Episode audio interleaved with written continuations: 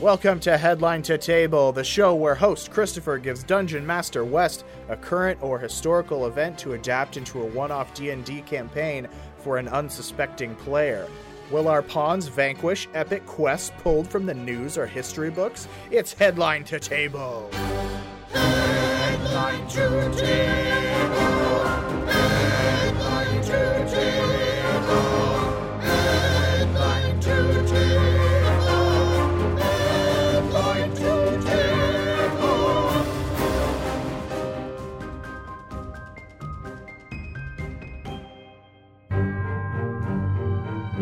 All right, welcome to Headline to Table, the show where I make Dungeon Master West craft a D&D campaign based on a current or historical event or something of my choosing.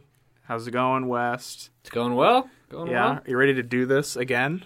Hell yeah. It's the second time. I feel good. I feel like I know what we're getting into more. I'm this hoping time. we can kill the pawn this time. The Last other time, one was lucky. Yeah, yeah, he got pretty lucky. I think that was fair, like how it went down. But Mm-hmm. I was kind of hoping he would go down. Yeah. Well, I think this one, you know, I don't know. It's going to be up to you how you play it, but I think you'll have ample opportunity to inflict failure on our pawn or pawns with this one. Nothing would make me harder. All right, we're gonna we're rolling back the clock a little bit on this one. So I'm I'm, I'm gonna give you some backstory on this first. I want to find out if these names mean anything to you. Uh, Frank Morris, John and Clarence Anglin. You familiar with these gentlemen? No, I'm not. I might maybe the event, but Okay. Well, Frank people. Morris was a career criminal, basically, who uh, did a bunch of robberies and narcotics and uh, escaped from prison. but They caught him again. Um, John and Clarence Anglin were from Georgia. They were inseparable brothers, expert swimmers who continuously robbed banks and continuously escaped from multiple prisons. Um, and uh, in late 1961, Frank Morris and the Anglin brothers ended up together in Alcatraz. Oh, that's cool. So six months after they became, they were basically in cells next to each other.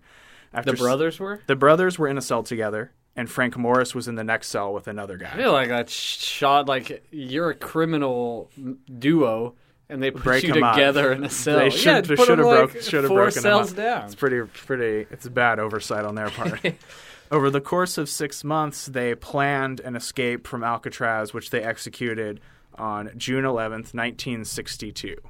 Some info on Alcatraz escapes. 36 inmates tried to escape from Alcatraz over the course of their through the whole run of the time they were in prison. Of those 36 people, all but five either died, were shot, confirmed dead, caught, whatever. Um, five of those people were unaccounted for. Two of them were in the 1930s. They're assumed to have drowned. They never found their bodies. People don't talk about them too much. However, John Clarence Anglin and Frank Morris were never found, um, and there are credible reports that they potentially got away So for multiple. John and Clarence John and Clarence Anglin, Anglin. the brothers, Yep. and the Frank third guy, Morris. Frank Morris. Okay. there was a fourth guy involved in the escape, but some, for him something went wrong the night of the escape, and he was caught. He was not able to escape. He couldn't go with them, and then was basically forced to answer for the escape because he was left behind. He fully cooperated with the authorities and told them everything in the plan, which was crazy, next level, insane escape plan, in my opinion. But like the the details are out there. I can, Yes, I the can details are. the- the- yeah, Give me like are- the. I'm going to give it to you because I want our Oh, you'll audience. give it to me. I'm going to give you every inch Give of this escape. Give me that. I'm going to uh, just straight up read from Wikipedia for our Sure. listeners. Sure. All right, so the four inmates basically started crafting this escape plan. They've all escaped from places before, so this is like not super surprising that they would be trying to escape. Basically, they worked overnight over the course of months and months, and they gradually widened ventilation duct openings in their cell walls using saw blades, spoons that they stole, and a drill improvised from the motor of a broken vacuum cleaner. And they concealed the holes in their cells with cardboard and paint um, and hid the work noise because Frank Morris played the accordion. So he was able to bla- to Give you an white out the no- accordion in Alcatraz. He had it, All yes. right. Um, so apparently, those holes that they were cutting opened up into an unguarded utility corridor behind the cells. From there, they climbed to the roof of their cell block, where they set up a small workshop. So they assembled a variety of stolen and donated materials, including more than 50 raincoats that they had stolen over time, that they crafted into makeshift life preservers based on a design they saw in popular mechanics, and also a 6 by 14 foot rubber raft that they stitched together painstakingly and sealed with heat from steam pipes. And then they stole a small accordion, uh, which from another inmate, and they used it to inflate the raft. Oh my gosh. Um, they built makeshift paddles from scrap wood and stolen screws, and they climbed out the ventilation duct with all their stuff. They also concealed their absences by making dummy heads of themselves using paper mache and soap and toothpaste and things like that. So there were heads in the cells and make it look like there were people there.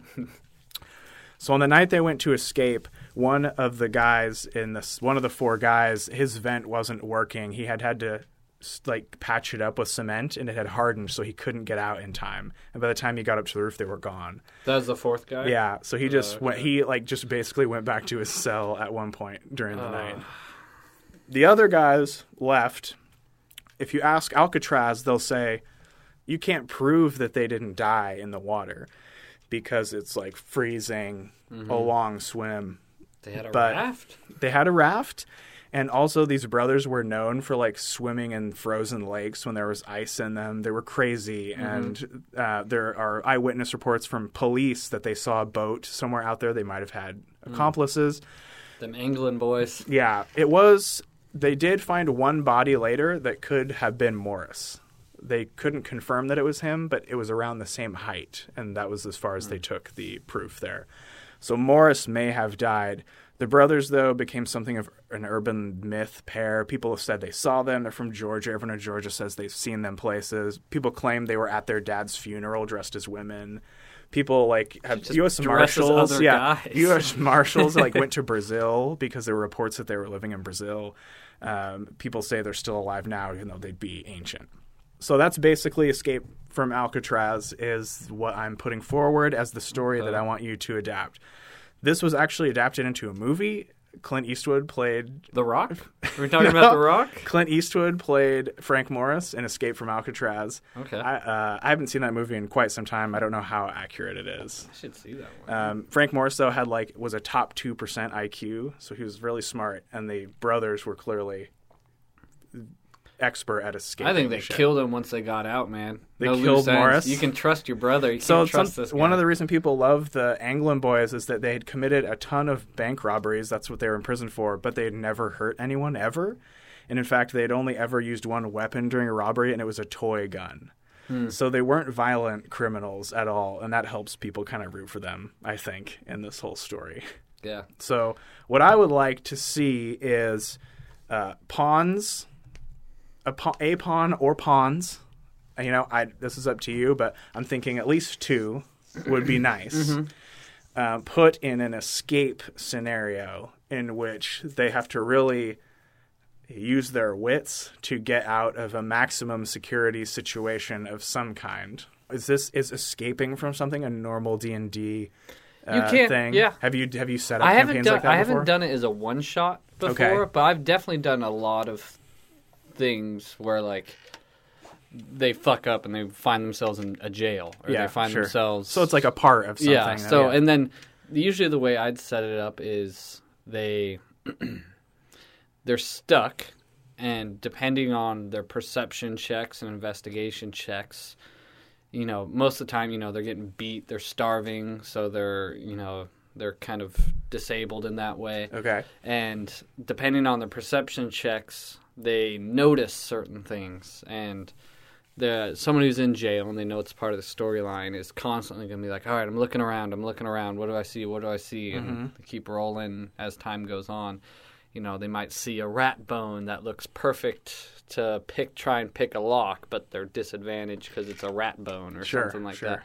So this one's interesting though because I don't want to make it like a small, shitty cell that they're stuck in Yeah, inside of a little sure. town. Yeah. I would want to make it either you're surrounded by water, this huge thing, or surrounded by something, whether it's just like a huge chasm and you're like on this siloed pillar of rock. Yeah. the first thing, yeah, probably the most fun would be to play as the brothers. If we had two people, If we if had we two, had three, then to add in Frank Morris as well. So you think maybe that you would have the pawns create characters that were related somehow? I would have two. Yeah, I think that's cool to have one be have one set be brothers. You could also play as the guards. You could also play as the guards, and you see something. You're like, it starts with you noticing like an obscure thing, and then it's the hunt to try and find these guys and see if you can catch them. I'm leaning towards the brothers though. The other one, which would be kind of funny, is if you were other prisoners. That's that like came onto the like you stumbled across their plans and you know they're doing it and you can either like try and get in with them help the guards get them or you could kill them take all their stuff and try and escape So the, the in that in that case, the brothers would be NPCs or Yeah. something. So yeah you could yeah you could have them be npcs but uh I, I I think to stay with the story though, it'd probably be best to do brothers. But I, I'm gonna think about it. I'm gonna kind of lay it out, and if I Sure. could think of a funny, fun way to do it as a prisoner or guard, I might go that way. But uh, obviously, I'm leaning towards the Well, brothers I think right historians will want to know. I think basically the result. a lot of this- historians listening well, to this podcast. They will be because I think what happens with if the if the pawns play as the brothers, I think the result will tell did they escape? Oh, or yeah, did they this will not? this will Like, be the This is basically like a MythBuster. MythBusters did, did tackle this escape before, but that was like whatever. This is good. This is going to be the real story. Yeah. Like, how do we know if they really made it? We're going to find out. yeah. You can't believe those chodes. Yeah, Like, this is way the- more of an accurate. Will be more of an accurate simulation of what happened. Absolutely. You could have them start at nothing and just see around them. And if that was the case, I would try and do kind of a spider web thing of all these different ways. So there's going to be a lot of different ways to escape.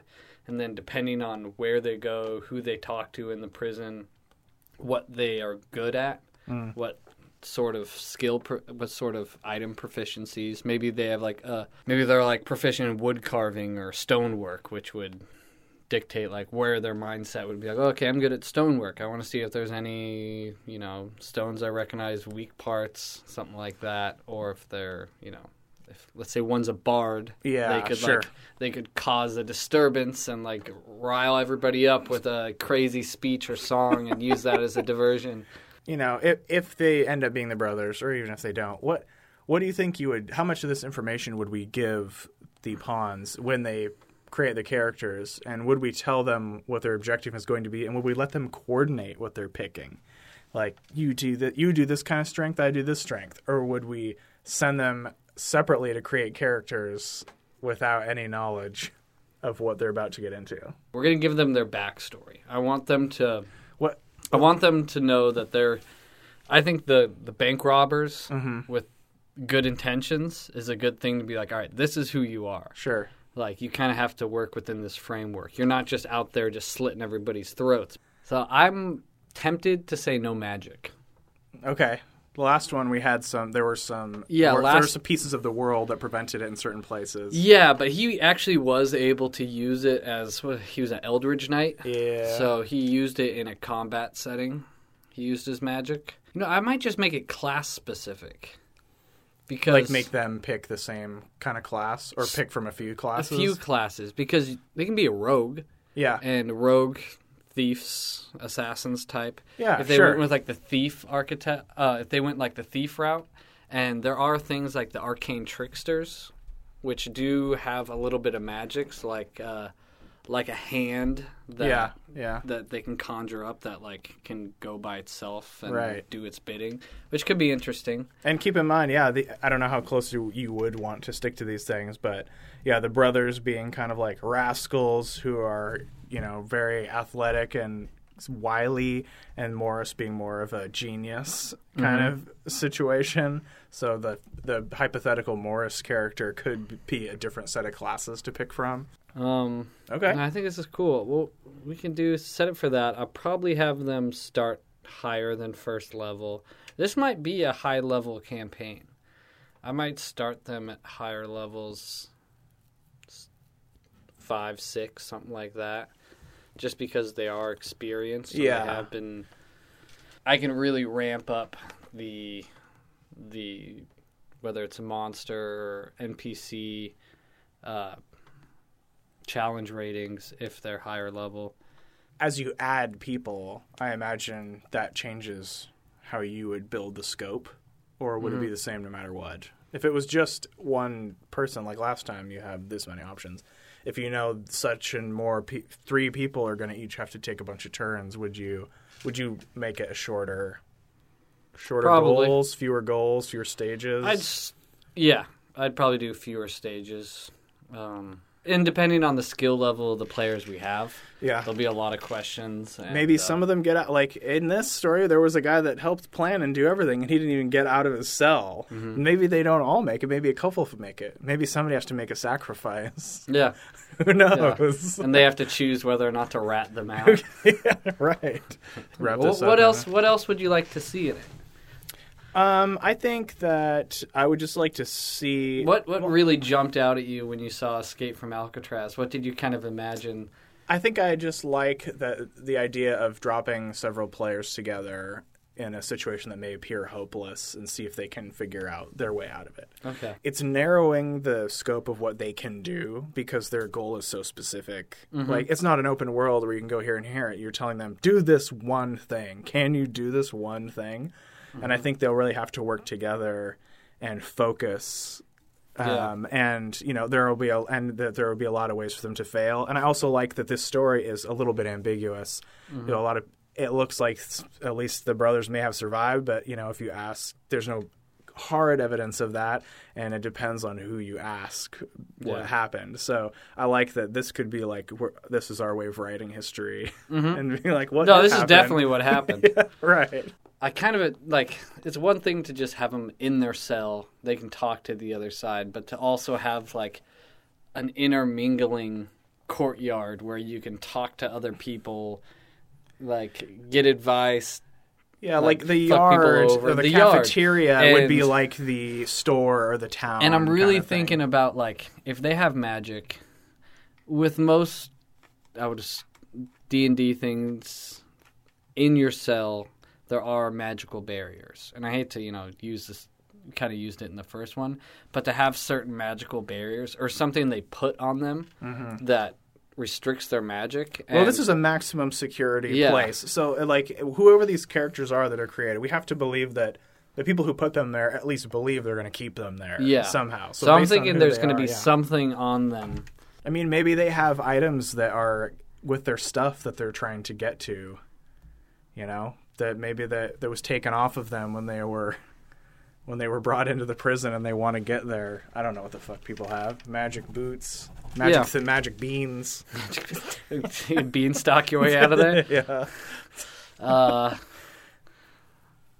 well, that actually made me think maybe I won't restrict the classes, though. If they choose a mad uh, magic user, they'll start disabled. Sure. What, uh, however that happens, whether it's the place they're in, Right. something that's on them, a brand they That's have. how they would be imprisoned. Yeah, So, yeah. and they have to figure out a way if they want that person to be as as useful as they can be to negate that restriction somehow. And may, I'm thinking maybe that's something they could do in the yard, sure. and that, that this prison isn't just dudes with spears and soldiers, but more so like high level magic users that are casting illusions and barriers and releasing monsters in to just like throw their asses back paper in mache. They cast a level five paper mache head spell. There's a you know mirror image. You can make a you can make a couple mirror images of yourself. Sure. They follow you though, but uh, classic illusions, even minor illusions. It's a five by five illusion. You can just drop and it look like torso up, Yeah. knee up. And uh, races, I think I'm going to leave it wide open because anyone can get imprisoned. Okay. Um, Anything else? um, Do you feel like you have enough to go forth and build this? I do. It's it's pretty clear. It's um I like it. It's pretty open. I can do a lot with it. The other one was really fun. It was a funny concept. This one's like a classic escape. Yeah. And I'm going to try and make it I'm going to try and make throwbacks to Alcatraz to make it whether the name of it, the location, it's geography near near San something. Francisco, yeah, yeah. something like that. Uh, you know, Dole Francisco. Del Francisco. Uh, Sean Connery might even make an appearance. As much as you say escape from Alcatraz, I'm just going to keep thinking The Rock. mm-hmm. That's Um, Escape to Alcatraz is the Rock. They're going. Well, he was the only one to escape it. Right, and, he's And they playing- brought him back. He's playing James Bond. yeah, it was you who told me that was. James. Bond. All right, I'm All right, down. Well, uh, set forth and build this. Headline to table. Did I do it? That was perfect. Does it sound good? I'll, Bye, I'll check back with you when you're done designing it.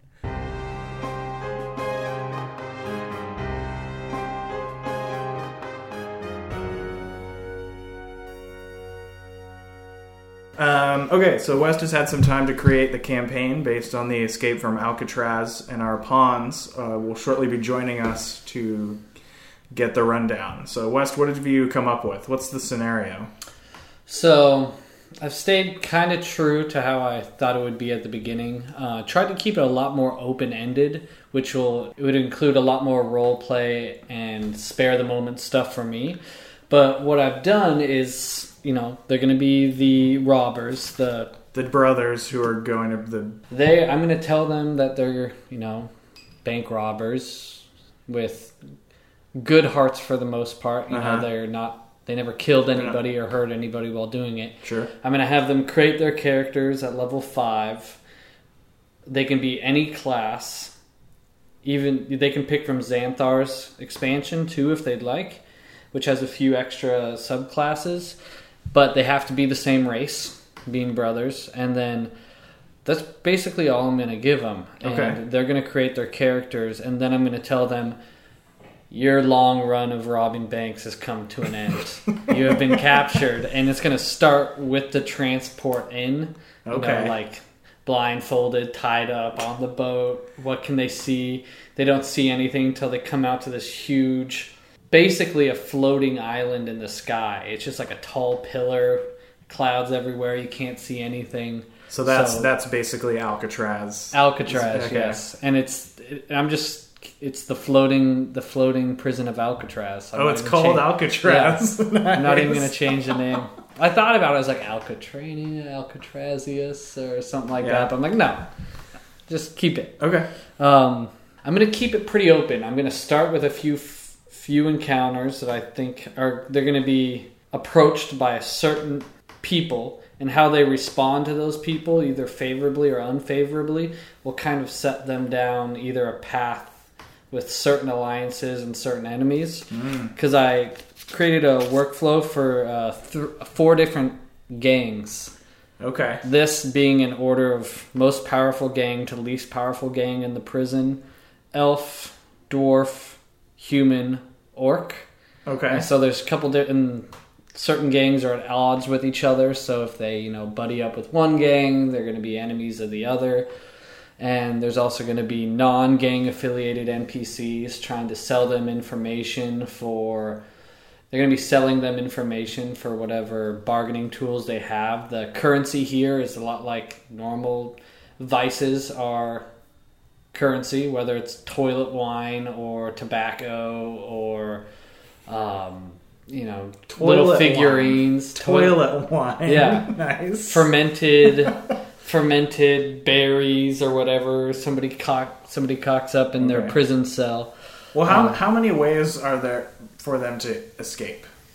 So I have I have three, Okay. but I'm gonna try and keep it nimble. So if they propose a different way, that Something that's seems a great like idea. but yeah, but it seems like it has. But I, I'm gonna try and work around it, or maybe incorporate ideas from the other one. Okay. So the there's going to be the old sage, crazy elven prisoner, prisoner zero zero zero zero zero one, named Frank Morris, who is lost. Same name, even. Yeah, Okay. And uh, I guess I could switch it up. I just wanted to keep those the same because if they are not like, if they don't know the story of Yeah, yeah, Alcatraz, sure. they they won't know. right. Yeah. So Cool. um, so one in th- so they can either go with the route of collecting supplies either on uh, their forced manual labor time, which is part of their schedule.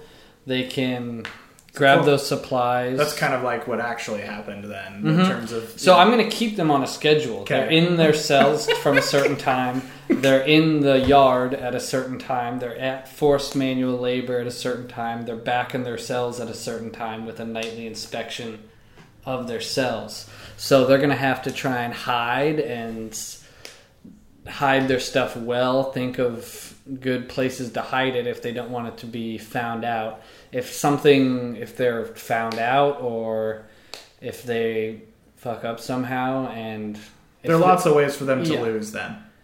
yeah if well if they fuck up somehow i think the first thing is like to the parade grounds and Oh, they send right, them okay. into the arena which is where every day they have prisoners fight to the death for Mm-hmm. the enjoyment of um, the guards and the warden and the warden's friend and the warden's friends um, so there's that where they can dig through the um, dig through the plumbing depending on where they look and how well they look in certain areas. I'm going to make certain materials available. One of the other ways they can escape is um, by taking hostages. Okay. You can either take a high level guard or the warden, but the one that really sticks out is one of the guard's family members. I'm going to have the guard's family members coming back from a long getaway because one section of this island is just like the fan, the guard's family's village where Based, based on actual Alcatraz. uh-huh. Yeah, they have their own little town, Yeah. and uh, So this could potentially be, you know, they could be a long, hard road to escape, or they could ruin it right away and go down in flames. Yeah. If they're stupid, right? if they could, if they yeah, if they just Leeroy Jenkins their way into it, they're they'll probably die. Cool. um, well, Um, is there anything else you want to share before we bring them in and let them create I'm gonna characters? I'm gonna let them use magic, though obviously magic is gonna be hard to use in this prison. Okay. I thought about the idea of having like a collar or something like that that stops magic, but what I'm having is a lot of the guards up in high points are higher level wizards, and there's also going to be known to them that wizards are often walking around the grounds invisible, ready to cast a counter spell on any time. So if they were to try and cast a spell, chances are, unless they make very certain that no one else is around them, it's going to be counterspelled, which is defeats their spell, and Yeah. then they're going to be punished accordingly. Anything Um, else? Yeah, we'll do that. We'll, I'll try and keep it open. I'm going to try and f- keep them strict to their schedule. It may be that while they're waiting for certain things, a lot of time is going to pass. Maybe they're there for months. Yeah, yeah. Maybe, um, yeah. And there's some. There's some. I kind of have the different escapes kind of put down as far as some of the key elements they need to hit in order for it to go. But like I said, I'm going to keep it open. If they fuck up, they're they're dead. But if they have good ideas and good roles, and I'll keep it going. And And they've never, our two pawns have never met before today. mhm. So that's going to make this interesting. I don't. I don't think any of us really know uh, one of Devin's experience level, but one of them will be Jordan returning from the last. hey, episode. Devin. When I saw him last, he was wearing a D and D shirt, a faded Dungeons and Dragons shirt. So All right. Well, let's uh, get him in here and get those characters created.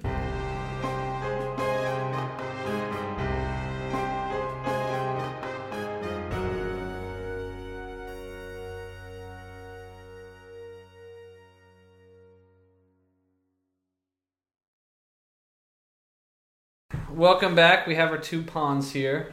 First, in our first time meeting, we have Devin. Devin, why don't you tell me a little bit about your history with D and D? First couple times playing, played a couple times Uh, before? I've, I've played a handful of times. My name is Devin. Let's start there. Um, I was introduced to D and D from my ex girlfriend's brother, and I would just go in the basement and play with him, and hence why she's an ex girlfriend because I probably stayed Relationship basement. built on D and D and D. D with her brother. Yeah, she was not keen on that uh, whole experience. And then I played, you know, a couple times, handful of times, here and there, not too seriously. I don't know all the rules. I know there's dragons and dungeons, but they don't happen that often. Sure. All right, excellent. Um, Jordan, Yeah, my name is Jordan. Pawn, returning after his narrow escape with death last time. Yeah, we'll see. Uh, you have some characters probably still locked in that uh, cave or the uh, the vault at the end of the episode, but uh, I'm still here. I'm Jordan. I've been playing for uh, probably the better part of two years now. Um, uh, West, who's DMing now for this campaign, he was the one who introduced me, and it's kind of been a uh, whirlwind of uh, me after a while becoming a DM, always being like, West, let's play, let's play, let's play, and uh, now here we are. All right, have any of you guys met before today? No. No, I don't believe so. I feel like we have a good shot in today's adventure because we did probably a more challenging adventure of going to the store in Linden and surviving. Chris gave us our starting equipment of his credit card with a limit of $20 and I'm happy to say we were under It's an upgraded adventurers pack, credit card twenty dollar limit, we returned with chips and fancy sodas Mexican. Mexican Coke. So the characters you will be making are all fifth level. A little bit of backstory. I'll give you more later on. You two are brothers.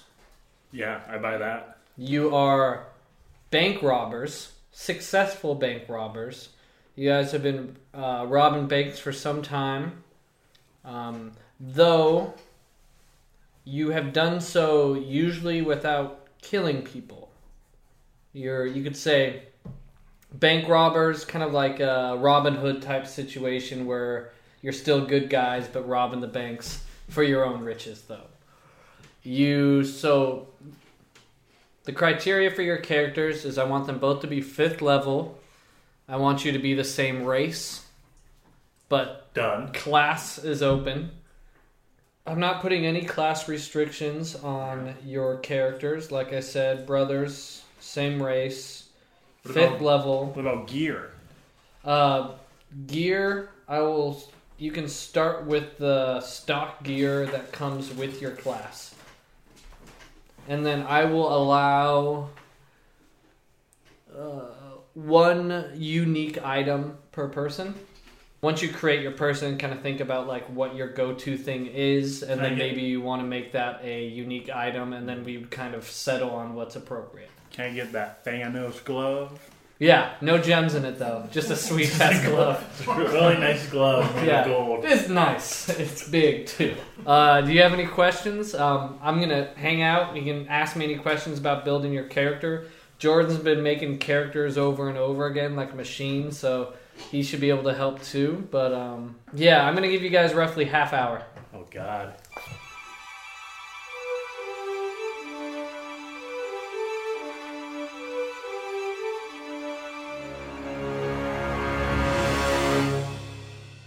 And we're back after uh, grinding through the player's handbook and other online services.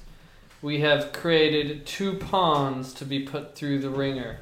Jordan, why don't you start us off uh, with a little uh, two minute rundown of your character, please?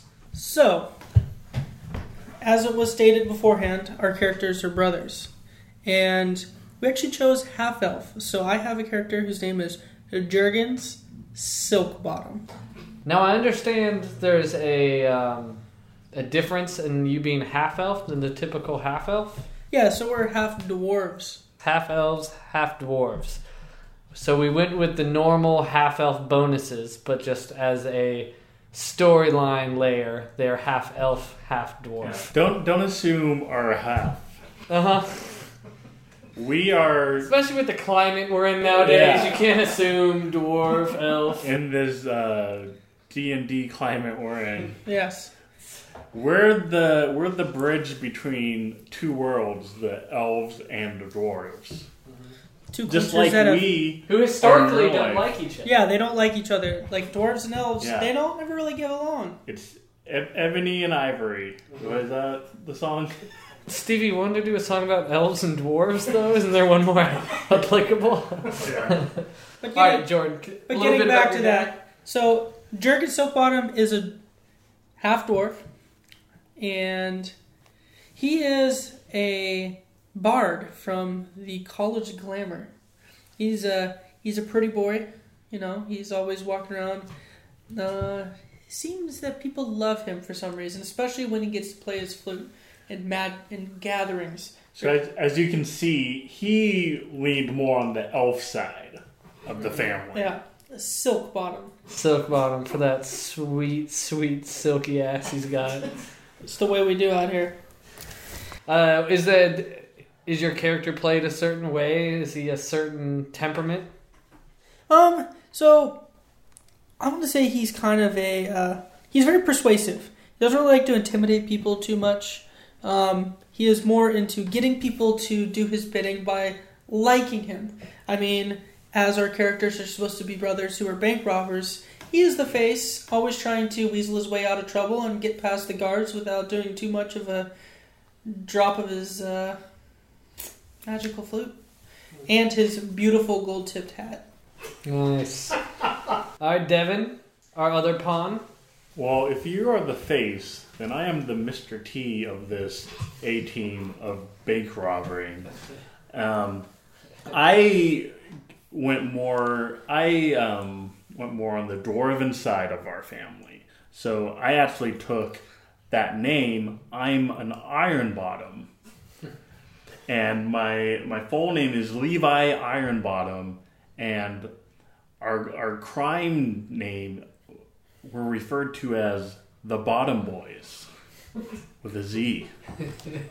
It is the best. Just, just one Z. Nobody else can match the Bottom Boys. S- Tell them about our logo. Uh, So like kind of like a wet bandit sort of. We have a calling call card that we so read. basically, we just draw one beautiful bee, and then we draw one haggard bee, Mhm. and then the Z is halfway done at the end. So BBZ. BBZ. BBZ. The Bottom Boys strike again. Bottoms up. What's your class? I am a druid, the Circle of the Moon. And I'm a big, chunky boy, 50 hit points. It's more of my dwarven fortitude I took on. I imagine bearded, rough. Bearded, I have a mohawk to Nice. really so definitely into the- Mr. T. lean into the Mr. T aspect. um, I have a special moon scimitar where the blade is a crescent moon. And it gives me a plus one in hit and. I wrote down dance? No. Damage. Damage. So it's a plus one dancing scimitar. Oh, he's got to do that when I play my flute. and it can radiate moonlight when I so choose.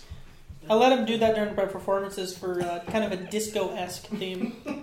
Yeah, so we're like, you know, we're we're we're brothers from another mother, sort of deal.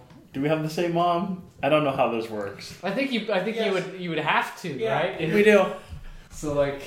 We have the same mom. Well, actually, no. That The mom was an elf and the dad was a dwarf. Yeah, let's do that one. Okay. I just turned out to be a little prettier, and you became a little stronger. Yeah, you were a mama's boy. I kind of was a daddy's boy. And together we're the bottom boys. Do you have a certain temperament that you're gonna try and play this guy with, or you just kind of, kind of everything's open? I'm all about the wild shaping. I love me some animals. Okay. A lot of my spells are useless because it's me talking to plants and animals. Not a lot of damage spells that I chose. Okay. So I think, um, you know, I just kind of take a beating, but then I, I get that power of the moonlight, mm-hmm. and it like lights my way. So now that you have accumulated these wondrous treasures, wonderful items, I'm here to inform you that your last bank robbery did not go well.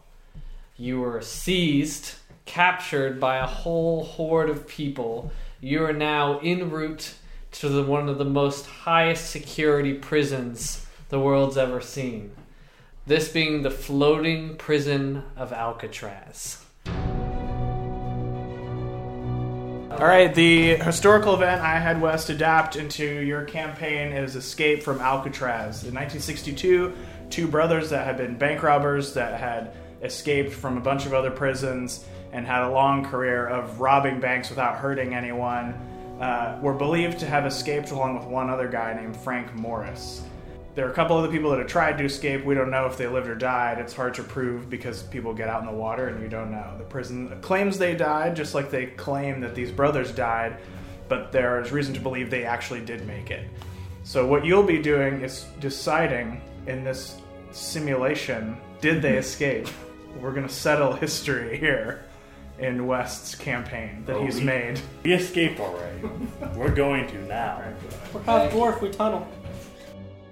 Your last ba- bank robbery did not go well. You were caught, you were captured, knocked unconscious. The next thing you remember is waking up to the dim lights shining through the corners of your blindfold. You seem to be moving on some large creaking vessel, the sound of air rushing by you. Eventually you're you all have the blindfolds ripped off of your face and you see a long line of prisoners in front of you, all chained up, all stripped of their weapons, marched into a, off of a large ship onto the floating island. You can think of this island as a huge pillar that comes up th- for thousands of feet with nothing but clouds around it. I'm gonna give you a quick map. You gotta put this on the Instagram. Yeah, this is time. It's a quality map. So this is the dock you guys are being marched off of right now. So, you even wrote drew little sailboats. uh-huh. Adorable. the one thing you you only see for about maybe a minute or two before you're pushed in to a processing processing area and sent to the cell house. You see that it's very mountainous around here. There's a couple large towers that seem to be covered in, uh, windows, uh, positioned on different corners of the island. Large, jagged rocks, very windy in here. You see some large cathedral thing out to the that would be the west, and um, you do see that there was some sort of road that went by that people are using to transport either uh, materials, soldiers, guards, prisoners, and then next thing you know, you are being closed into your cells. Luckily for you, they do put you two in the same cell. So you guys are bunkmates for the time being. Here on the floating prison of Alcatraz, you conform to a tight schedule. You are in your cells in the AM. At noon, you get to travel to the yard, which is under heavy surveillance at all times from corners, from the corner towers and the tower in the center. From 3 to 7, you are sent to hard labor, where you travel up to this mountain site here, and you guys are in the process of digging out a path through that mountain, also under heavy surveillance. You are back after that. You are back in your cells for the night. All meals are served to you in your cell, and at eight o'clock every night there is a cell inspection. You are going to be working through that schedule every day, and um, it's worth noting that since both of you do have magic you're able to cast, um, it is very aware to you that there are a lot of the guards are bugbears, these large creatures, Yes. hairy things. But even more of them you see are wizards that are kind of in the rafters above you, usually one level up. You almost swear that you've seen a wizard appear out of nowhere, like he was sitting there invisible, appearing to insert himself or to stop somebody from doing something. Mm-hmm. So, although you do feel you're able to cast spells, you feel like your use of spells is heavily monitored and it could either be dispelled, countered, or you can be viciously reprimanded for using spells while in the prison. Although it doesn't seem like many of the prisoners are spellcasters by your best knowledge. Mm-hmm. All right, and I'll stop there and let you process it and kind of see what your first steps while working in this prison and trying to prove whether or not the Anglin brothers escaped or if they died.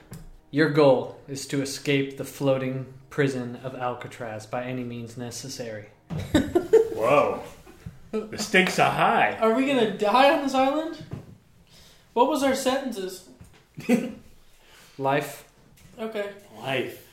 Everyone on the on the floating prison of Alcatraz is life. Although you didn't kill anybody, you've robbed enough banks from enough rich people that their sway put you both away for life. Well, Jerkins, you're dancing and you're prancing. Got us caught again. And it's me, Levi Ironbottom, have to lead this escape. You thought you thought it was me? Thought it was me? You turned into a fucking bear and tripped over yourself. Okay, well, in my defense, it was a polar bear, and I'm used to being on ice. It was not an ice bank. It was just a normal bank. Despite this, despite this, You said it was an ice bank. I got my polar bear dis- disguise on, and you know it didn't work out this time. Each one of these squares is a cell. This is the cell house. This seems to be an. En- they march you out of here, Mhm. the entrance and exit to leave, and this seems to be a room that's guarded. Look, Jergens, we don't always see eye to eye, mainly because you are taller than me. But we gotta work together. We'll get out of here. The bottom boys always dig out. I I look around real quick in our like our area. Can I see like the cells in front of me and like cells next to us, or is there like walls? You can see the cells in front of you. You can see like those three. Um, is there anybody in there? Roll that dice. There is one person right here, a very small-looking individual. I wanna I wanna like perceive if I understand like who they are, or, like what they look like, You can perceive what they look like, yeah. or like if I see anything that they're doing. in Like what they're wearing. Okay, we're looking at a uh, twelve. Um, it is a halfling, and it seems to be wearing. It seems like they don't really care about the armor you wear. Like they they let you keep your armor. It's just kind of like on you, your leathers. They just took all your weapons and Okay. all of your material. Did they leave me my flute? No. All right. Well, I still have my beautiful hat though. Yeah, you have your hat. Okay, cool. I took your flute, but I, I'm not telling you about it. Oh no, where is it? I wonder where the bottom boy put it. Where, where we hold on, where we had all our gold. I look at the the halfling, um, and I sit there and just like try to get his attention. I'm like, hey, Okay, I'm gonna use my first spell of the day, Druidcraft, which does stuff. I can blow wind and create flower blossoms and seeds and harmless sensory effects, such as falling leaves or a puff of air, wind. So I'm gonna like through my, I'm gonna be like, okay, I got a good idea. Like, oh, those chilies at lunch were woo, really packing in. And then I kind of lift my leg and then like do a little magic with my pinky to do a puff of air. So I made it look like a fart. to like hit the halfling. with Yeah, to like a get his attention. So like he feels a puff of air. So it happens, and it kind of poofs and hits the guy as you're like, "Hey, hey!" But so you immediately take eight damage. As Oh, looks no! like three three magic missiles oh. come down from the top and hit you in the chest, hitting you in the so like you fart and it gets his attention and you get hit in the chest. So that's just it's just temporary. So for the time, unless you take forty two more before you can rest, you hear a magnified voice shout down. He's like, he's like, "Don't make me come down there." Hey, you don't want to come down here. Pee-you. Alright, you take you take you take eight damage, and the halfling just kind of giggles to himself. He's like, "You boys are new here, huh?" Uh, that is correct. Who wants to know? Tell me, tell me about what life is like out here, man. You sit in your cell. You stay in the yard. If you ain't a member of one of the major races like me, you try not to anger any of the gangs. Um, but you know, I'm actually doing all right. You know, life is worse, but I'm a little better at prison life than I was on life on the outside because everyone here wants information, and I'm talented in getting it. It's like if you have any, uh, you have any tobacco, you have any uh, valuables, and you're looking for a little information. My name's Senareth. Where, where do I get tobacco around here? And goes, I don't know. You have to ask around. But you're the information guy. If you want, if you want tobacco, Oh, he I got can- ya. I can Yes. get you tobacco. You tell him you can get him tobacco. Tell me where it's at, and then I can persuade him. See if he can tell me, and I can get him some later by doing some You job. or can, you can try to make a persuasion check. Um, Oh, so- because your expertise on it? Yes. Okay. So I got a twenty-one. So he goes, I don't know how they found it, but the orcs and the dwarves seem to get a lot of tobacco coming in. If you don't have it and you want it and you want specific information on any individuals, I'd suggest you talk to either one of those gangs and but he looks at you both. He's like, At first I thought you were dwarves, now I'm not quite sure. If any part of you looks elves looks elf like, I think you might have a little trouble with the dwarf gang. Hmm. I got a plan. We only let them see half our body. It's like a two-face. Standing. So y'all are, um, you guys kind of been talking and hanging out in the cells for a while. Eventually, the cells open. It goes through the same process. Only a couple cells open at once, and those a ton of bugbears, probably like ten per row bugbears, just filled with these huge hulking beasts, step up, each carrying a halberd, this large axe, and they stand there and watch you as you're marched out to the rec yard. Prisoners Silk Bottom and Iron Bottom are marched to the rec yard, where they survey the layout and have some thoughts about their accommodations before making a plan. um, here and here, and then it looks like some some uh, some rough weight training area is over there. My negative one strength is really looking good. Yeah, you guys can uh, really uh, bulk up here in prison. Let's do some You guys can turn your negative strengths into. Uh, You know what? I didn't even think of this. You know, we've been in this biz for a long time. This place, there's a lot of interesting people. Food's not bad. It has a gym. You know how much a gym membership is? It's closed. We're done. And that was the story of the. How the Anglin boys actually just stayed in jail. Just kind of changed their name to the Bottom Boys.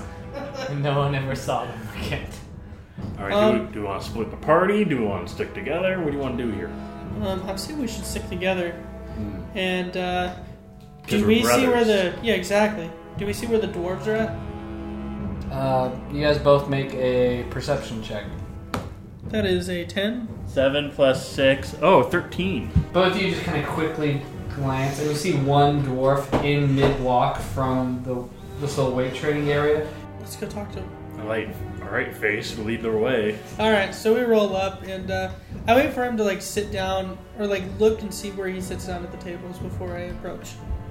Kind of blend in. So he, he walks over and he sits down immediately by himself at this table, but then he he yells out loudly, "What the fuck do you want?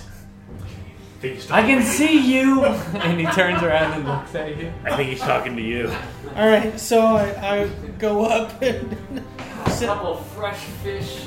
As you get closer, he kind of looks you up and down. He's like, "Half breed? What are you? What? What are you?" I like to think we're it's like a half full situation rather than a half empty situation. Yeah. Yeah, exactly. What he said.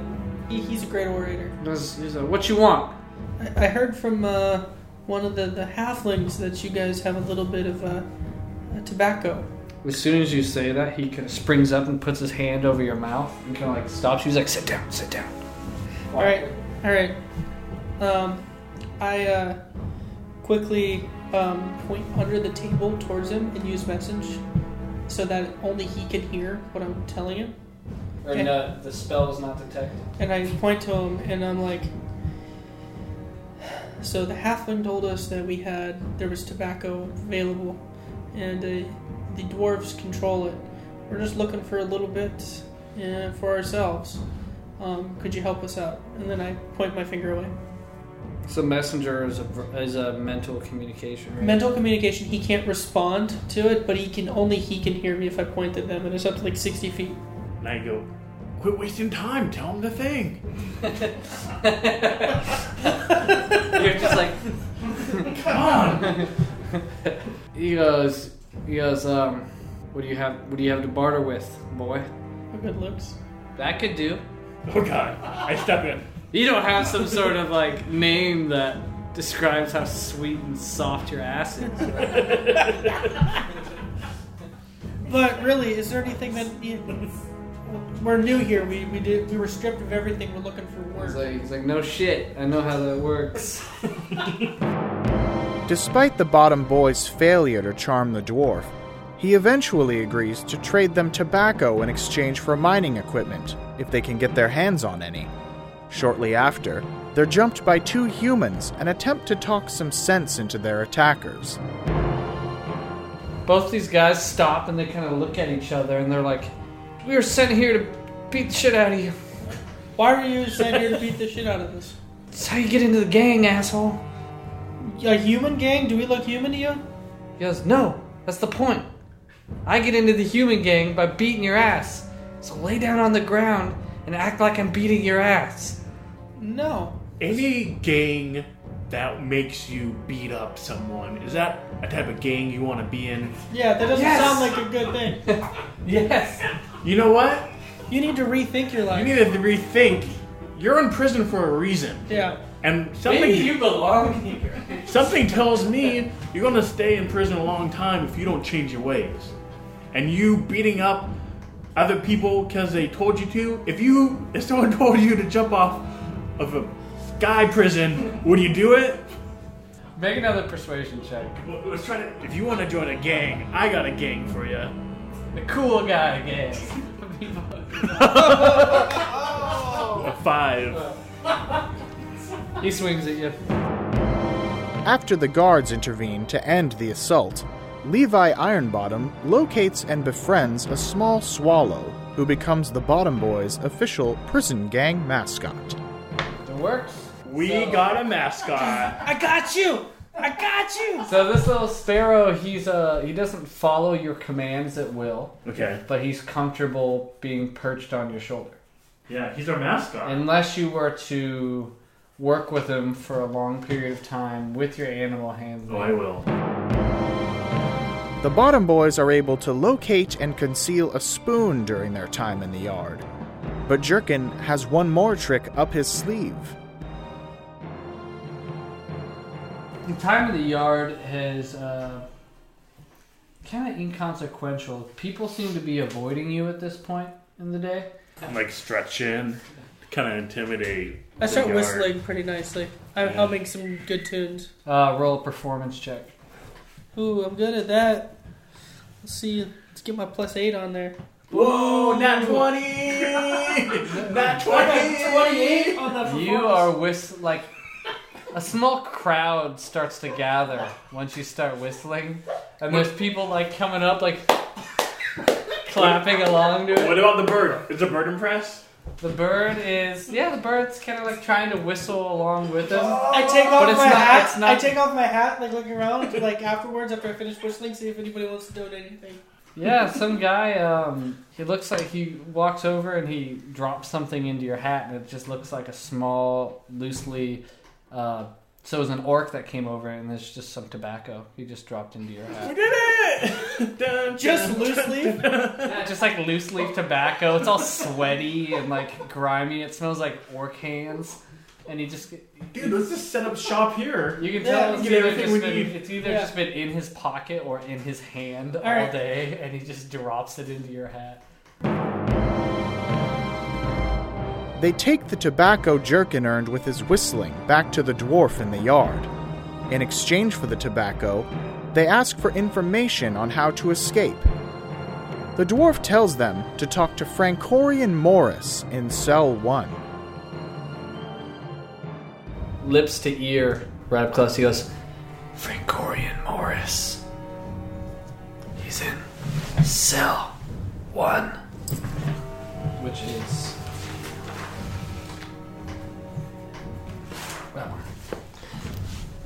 He goes. He goes. He's been here. He goes. He's been here as long as the prison has been here. He knows everything about this place, though. You might have troubles trying to get a straight answer out of him. That much solitude does strange things to the mind. Hey, I want to whisper too. Did you see my bird? it's great, huh? Why would the guy who's been here the longest know how to leave? He's been here the longest. He doesn't have a clue. He's the worst person to ask. The Bottom Boys are taken from the wreck yard to a work site, where they spend several hours breaking and moving stones. Our hero's lack of physical strength makes them frequent targets of ire. They attempt to befriend a small gnome that was a librarian before being imprisoned. What did you do while you were in the city? I'm a librarian. Hmm. What? See ya. I got I gotta pretend like I'm acting still. Well, uh, that was cool. Uh, see, bro. No, but I asked him. I was like, "Do you have any? Uh, do You you, know how to get out of have you? Uh, as being a librarian, do you remember any um, people in your past that might have been good at uh, breaking out? He kind of looks at you blankly. He's like, "Get away from me!" No, no, no. I, I, I chime in. He kind of looks. He's like, "What are you doing?" I chime in. I'm like, no, we're- doing like a book report for the librarian here. There's no librarian here. Don't you think the librarian would know? Exactly. That's what I'm trying to say. We're trying to start a library here by first taking the initiative of doing a book report to show how much easier it would be if we had a library. Yeah, yeah. Make a um, make a deception check. Okay. Was it? Four plus five, nine. So he's got plus three. Come on. 19. Shit. He kind of looks at you and he's like, "Yeah, sure, buddy." Look, we really want you to join our gang.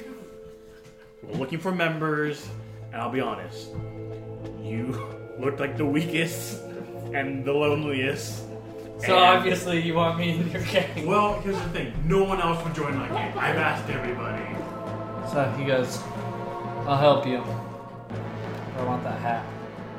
I told you, told you.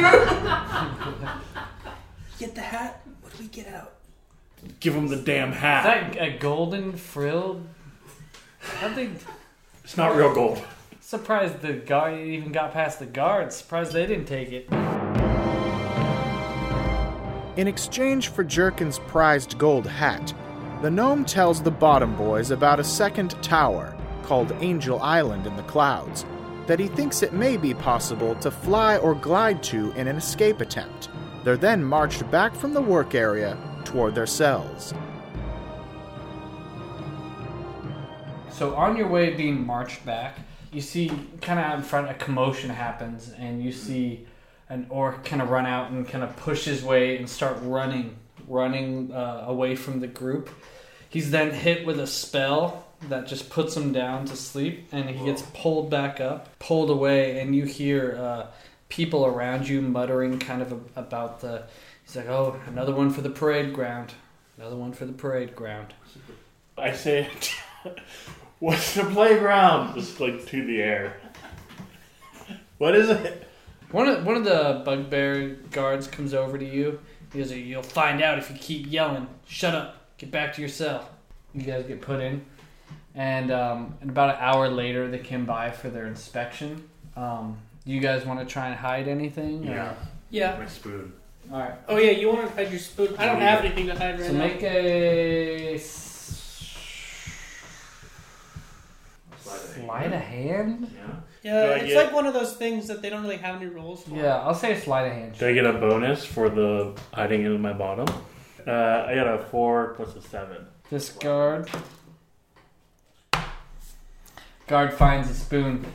And I go, I need those for my beans. He grabs you when he sees that, and he grabs you by the neck and drags you out of the cell. He, he's like, "We got another one for the parade ground," and they and they they, they close the gate behind you, and you are dragged away. You're left in the cell. Oh no! You get marched through a dark hallway after sitting in a dark room waiting for about an hour or so, and eventually you're shoved. You're shoved out here. Okay, it looks like a Pokemon gym. There seems to be people in the stands surrounding. It looks like guards, different wizards. There even seems to be a couple children and women there. Being mocked by children. Yeah. You hear a loud voice kind of boom out over all of the rest. He's like, kill or be killed. You have five minutes. And there's another prisoner that's marched out here on the other end. No! I raise my hand. I go. I don't. I don't kill. I don't do that. Excuse me. No one responds to that. So it's a half orc that comes out on the other end. Oh, I can't beat a half orc. You see that there are a couple items. There's a. s- I'm gonna draw it. There's a spear here. There's a sword here. Uh, there's a staff here, and there's two daggers here.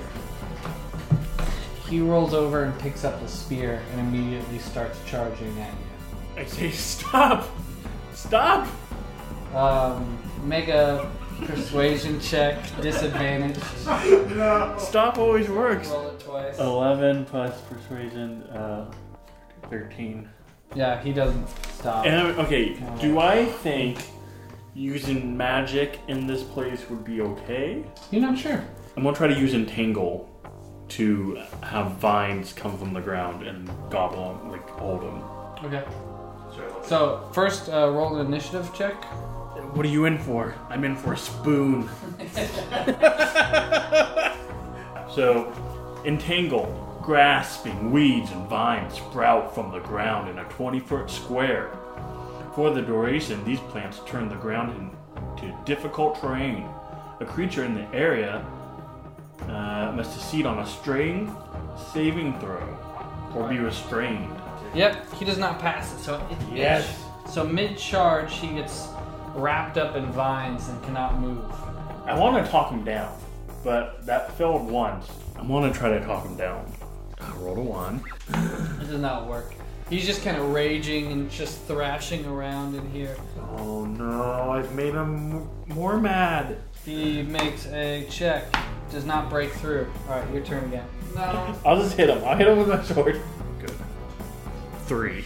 So you miss this uh, guy who's tangled up. My heart's not in it. He breaks out this time. No. He he attacks you. So what's your armor class? 16. He hits you. Eight damage. So you're up to twenty damage on you.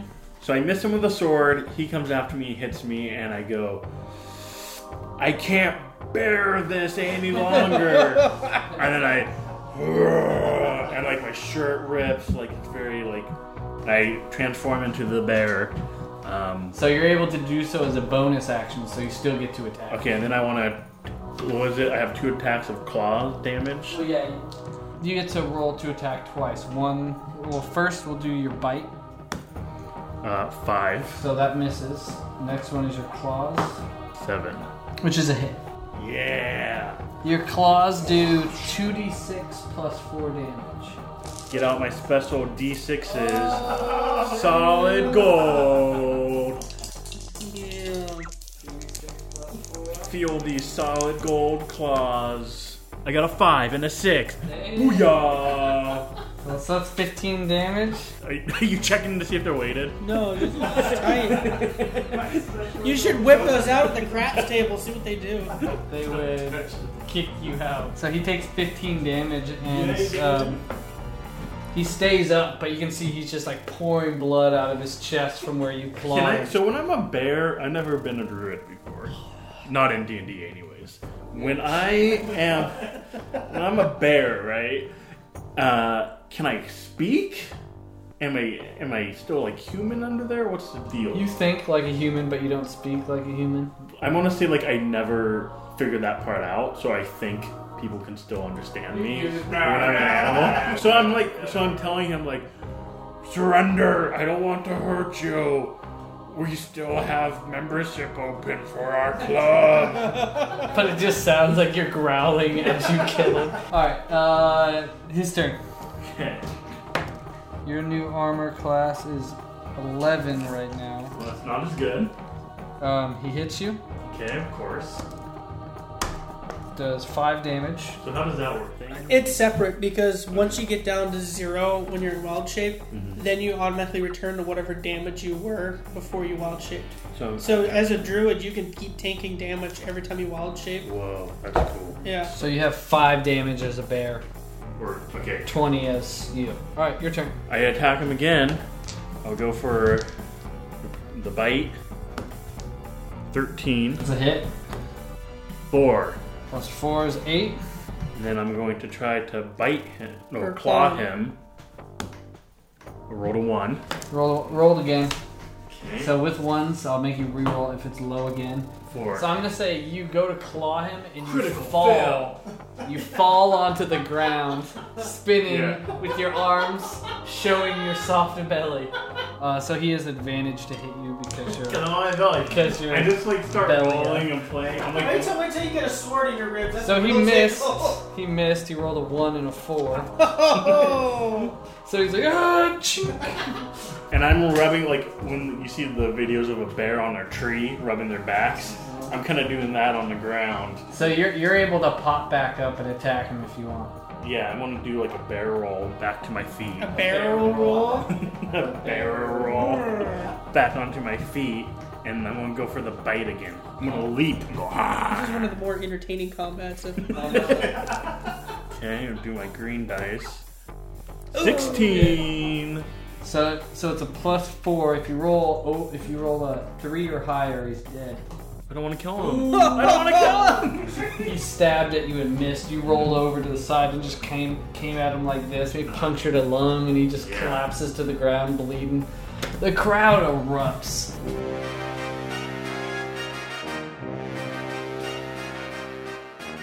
And immediately you change back into uh, yourself. You didn't even try to. Yeah. It just happens.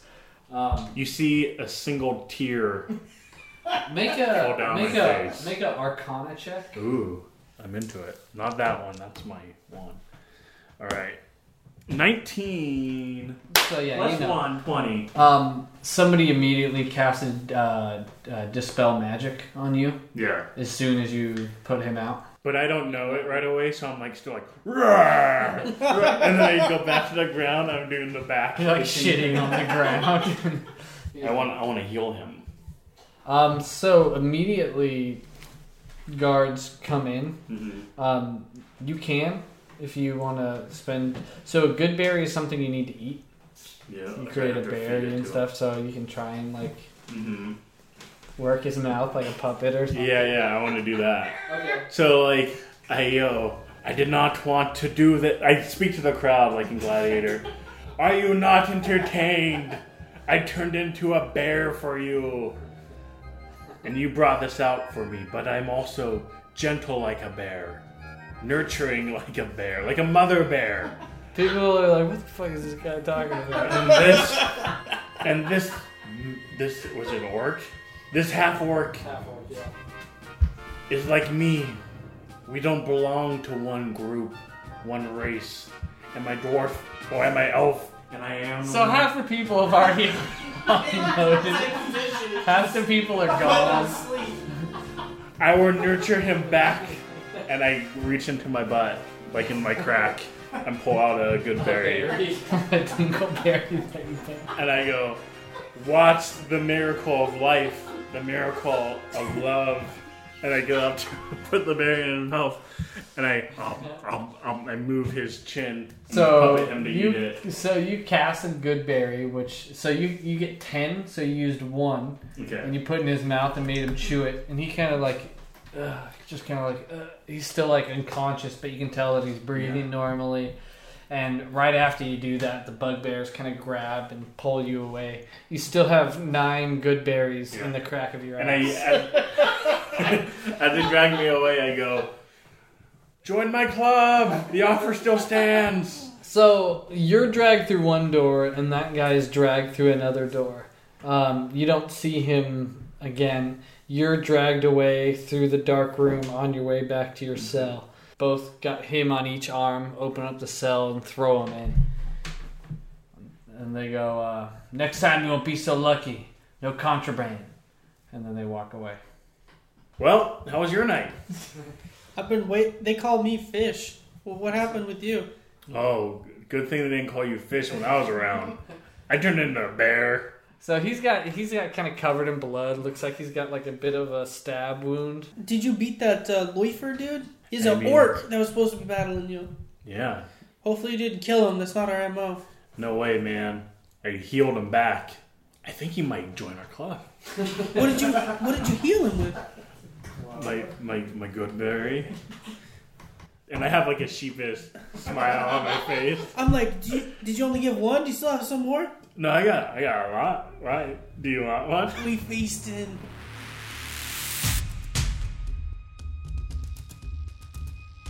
All right, we're going to call that good for part one of Escape from Alcatraz. Uh, the Bottom Boys survived their first day inside despite a violent trip to the parade grounds. And they've gotten a bit of the lay of the land and I think figured out hopefully what they can get away with. Find out if the Bottom Boys can successfully make their escape in part two of Escape from Alcatraz.